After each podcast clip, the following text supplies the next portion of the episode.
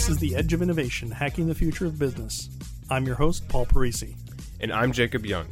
On The Edge of Innovation, we talk about the intersection between technology and business, what's going on in technology, and what's possible for business. Hello, and welcome to The Edge of Innovation. Today we're talking with Dan Frasier from Cornerstone Commissioning Incorporated. So, what's the future of commissioning? You had said sort of these continuous commissioning, but what Yeah. what else is on the horizon for both you, your company as a unique entity, but also as commissioning in general? So I think the commissioning industry is moving in a direction of more sophistication, both with how buildings are designed and turned over to owners, Mm-hmm. but also how they're being used for how the commissioning services are being used to continually monitor and even control buildings better. And so the commissioning process, I think, is pretty mature now for construction of facilities and turning those over to owners. The biggest area for growth that I think right now that's happening in the industry is the continuous commissioning. Mm-hmm. And that's something that we're just starting to get more heavily involved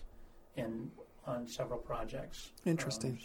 Are you doing anything, or is that involved at all with the Internet of Things, or is Yeah, there's. I think the Internet of Things is one aspect of it, and obviously the connectivity uh huh of buildings right? for continuous monitoring and control. That whole Internet of Things is just it's embedded in, in it all. I don't know. I don't know which is a subset of which, but Right. they're they're definitely connected. Well, in the software world, we have within the code we write, you're supposed to write these things called unit tests. And I say you're supposed to because a lot of people don't. And it's also a lot of work. But it's basically when you write code, you want to put interfaces in it that allow you to test it.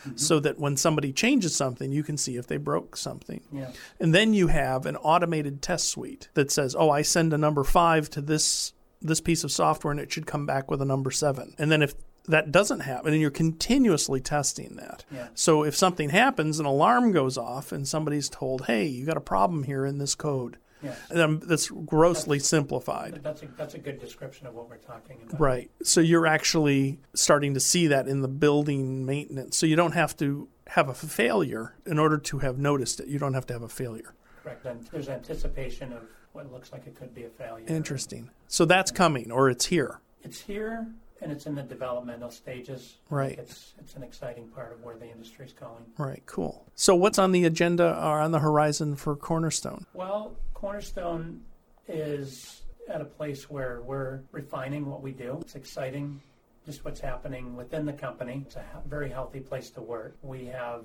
just a wonderful team of people. Yeah, I, I got to say that of every person I've met, several of them, they're just great, nice people, uh, really nice people.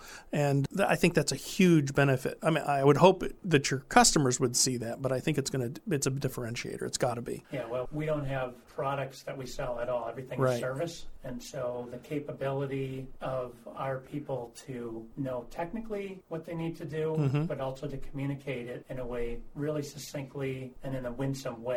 Right. It takes it takes some unique skills. And so Right. we've been fortunate to find really good people and build a team. And so we're just refining how we do things. We're commissioning agents, Mm-hmm. we're commissioning authorities. So we're continually looking at how we do things. And so I just, over time, we just keep getting better at what we Cool. do. Cool. So, for our listeners, if they're sitting out there and saying, "Gee, I want to do that," what's the mix that makes a for for you a good employee? I mean, they've got to be, you know, good communication skills and a happy person, you know, uh, you know, whatever, all those soft skills. But what are the skills that say, if you're not detail oriented, I would imagine you would say it's probably not for you. Yeah. is that true, or is it? So, what's what's the key differentiators that you're looking for in hiring people? Well, the technical skills when it comes to systems, Mm-hmm. to be able to look at any system, and we, the realm of systems that we look at, it could be a data center with a power feed system that you actually have to look at how the power is being fed and backed up. You have to look at mechanical systems like fans and boilers and pumps and valves and dampers and to be able to go out in a job site in a construction site and know what to look for. We have checklists that Savior Labs is familiar with because you Yep. worked in our database. Right. And those checklists can be help, are helpful, but just because you've got a checklist that says, is the valve accessible? Right. What does that really mean? Well, I can see it and I can get on a ladder and get to it. Right. Well, just because you can see it right now and get on a ladder to get to it, is it accessible for the way that it needs to be? Sure. So there's some system knowledge that has to be inherent as some as we hire somebody. And so Mm-hmm. one of the questions that we'll ask, and this is actually a pretty telling question Mm-hmm. when we go to hire somebody, tell us what your hobbies are. Okay. Yeah, I found that good. What, Yeah. what do they say, or what's what's a good answer? A good answer, well, the best answers are, oh, I have this electronic shop set up in my garage Really? that I just love, you know, finding out all these new sensors and how they interact with the software. Uh-huh. Have you had people that I- say that? Oh yeah, we have. Oh, that's have cool. Three people in our company that are really good with. They'll just buy all these widgets. Uh huh. I don't know what they are. I mean, Yeah. I come from a trades background with mechanical, electrical, plumbing. Right. That's what my and I know how to do all the sequences of operation and the control system Sure. to make those work. That's my hobby. Right. Which my work is my hobby, sadly. But anyway, but these guys, if you looked in their garage, you'd be like, "What in the world are they doing?" It That's looks like cool. they're inventors. Those are the best guys that really, really perform the best in our company. So tinkerers. They're tinkerers. They think about what systems, what components go into a system to Right. really make it Right. work with high performance. Interesting. And they'll, they'll go to a job site and they're like, what in the world? Why, why did somebody actually do that? Yeah, I know. I, And then like 80% of the jobs you see, that's what they do. They're like, not in my job, they're not going to right. do that. Right. And so there's that part of it. And then there's the part of how you interface with the contractors. When you see something that's not right, we don't just say, who did that? Mm-hmm. Why, why did they do that? You say, I want to talk with you about this. I'm, Mm-hmm. I'm looking at the system. I don't understand. This is, yeah, I don't understand, or this is what I'm seeing. Yeah. I just want to talk through what's on the drawings and what's up installed in the Right. ceiling there, because I think there may, there may be a different way to do that. Right. So, So it's a conversation as opposed it to is. an accusation. yeah. You don't get bright lights and shine it into them. Yeah. What are you doing? Interesting. Do you need a website that actually works and is easy to update? Savior Labs is a Boston web services firm that cares for your business and your team. We solve problems so you can focus on what you do best. Just follow the link in the show notes and enter code WEB1 for more information.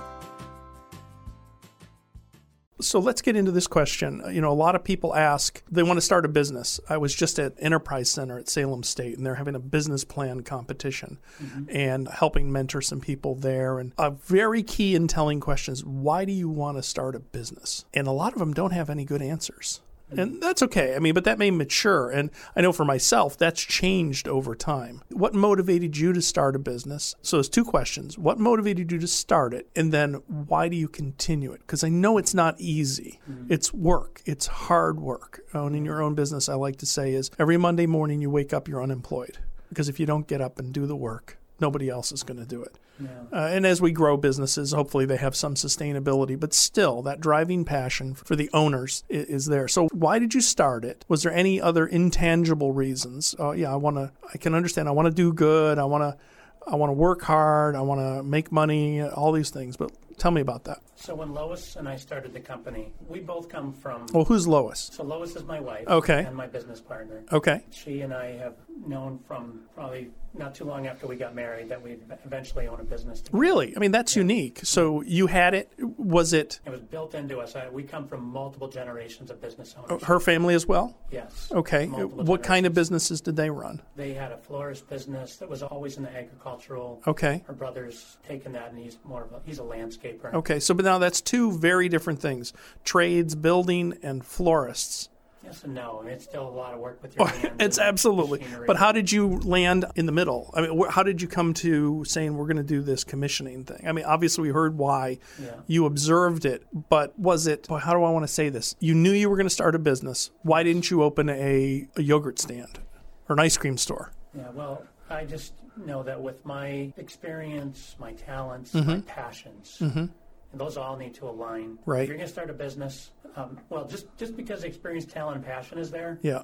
you know, if I really like cake, like Yeah. I want to start a cake store, Uh-huh. I really need to have a lot of cakes being sold and made Right. in order to make cash flow work. So I knew cash flow had to work. And Mm-hmm. having grown up in a family business, my dad would let us be involved with different aspects of the business every summer Mm-hmm. growing up, and that was hugely valuable. But I knew that cash flow was king. Right. But the other part of it was that for Lois and me, business had to be a lot more than just the business. It had to be about building relationships, having an impact on not just the people we employed and not just our clients, but to have a bigger picture view as Christians, as believers in Christ. Mm-hmm. We wanted our business to have an impact for Kingdom of God. And so we said this business, when we set out, this business is going to provide for families, but it's also going to provide for ministries. It's going to provide for things that are ailments of society. Mm-hmm. It's going to deal with people out there who have needs. And so, as an example, Lois will she'll pray, God, bring people to our door, to our phone, and to our computer, and that gets answered. And it's amazing, even through the business, how much mm-hmm. that has happened, how we've interfaced with people all over the world. But it's really been a huge blessing, and I know that a lot of our employees see the kind of things that we've been involved in and are encouraged by how some of the profits are used in our Cool. company. So, why did you choose to go into a business that was a cons- really consulting company, right? Wouldn't you say? Yep.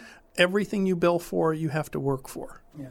Is that true Yes. for Cornerstone? A florist has scalability because the flowers die, so we got to replace them. And I can have one person supply a lot of flowers. It's different than consulting or professional services. I'm in professional services, so the if, if I don't do the work, we don't get paid. You know, if my people don't do the work, we don't get paid. Have you ever thought about that? Is there some way that you can make something that you can sell, like flowers? We're an hourly kind of company, and we scale by adding employees. It's not that we don't want things to be scalable. That would mm-hmm. be nice, and there are different ways that we've been able to scale some of the things that we do. But nobody in our company reports to a common office. Everybody works out of their house How long have you done that? since we started the company. Really? Because that's really office. forward thinking. Yeah, we've never had, and there are people in the company that say, um, "Please don't make me come to an office." Yeah. We'll meet on construction sites, coffee shops, and we we're very effective. We're very connected. We're, we communicate Sure. a lot so that we don't have to go to an office. Right, but that's- we do own an office building, but it's only we have tenants that uh, that rent that. Interesting. Space. Okay. It works really well, and it, Yeah. and it really helps too with the balance between work and family. You hire people that you know can have the discipline to work from home, Right. Right. that get things done well, Yeah. And they are they have very healthy families because they're working from home. So it sounds like you have a passion for not just creating a business that its bottom line is measured through profit. You want to measure it through some of these other attributes like the health of a family. I've always said we don't live to work, we work to live. And I think that sounds like what you're doing is we want you want to provide a way that people can work Yes. work well and hard and good so that they can ultimately live, Yes. not the other way around.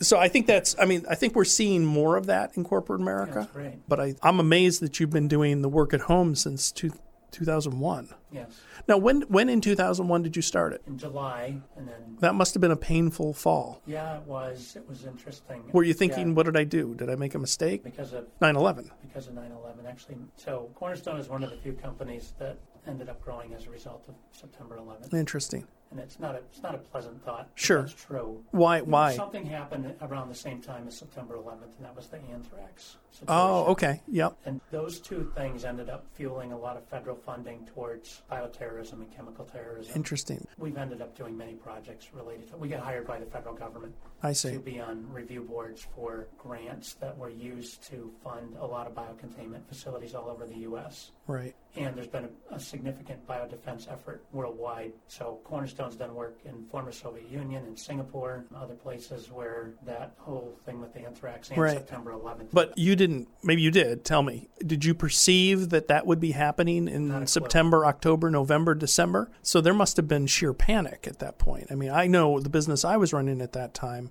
all of our work stopped, everything. Yeah, I I didn't have any panic.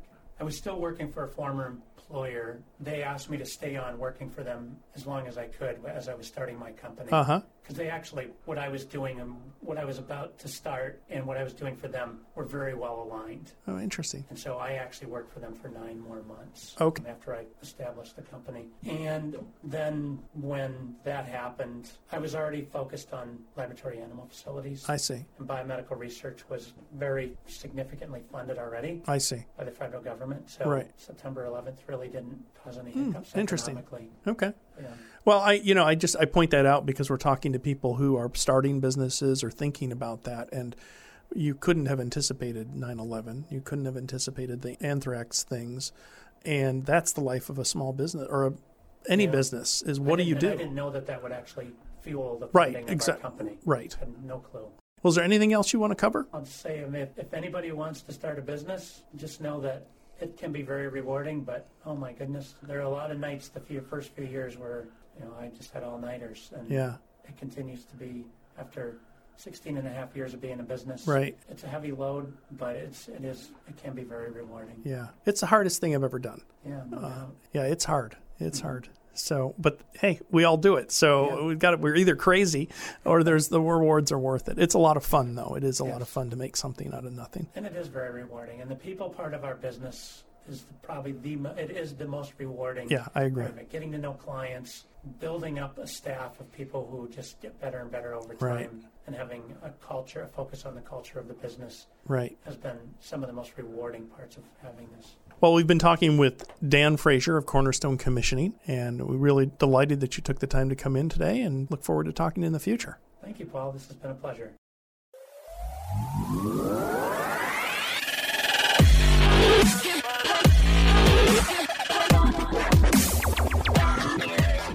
The Edge of Innovation is brought to you in partnership with Savior Labs. Savior Labs exists to help businesses mature and strategize for the future. Learn more about Savior Labs at saviorlabs.com. Thank you for listening to this episode of The Edge of Innovation Hacking the Future of Business. For the show notes and more information about Paul, please visit paulparisi.com. The Edge of Innovation is produced by Jacob Young in conjunction with copious amounts of coffee. Music on today's episode was from bensound.com. Paul can be found on Twitter at pdparisi and on LinkedIn at linkedin.com slash pdparisi. This episode, like all our episodes, is transcribed and available at paulparisi.com. Thanks for listening, and we'll see you next week.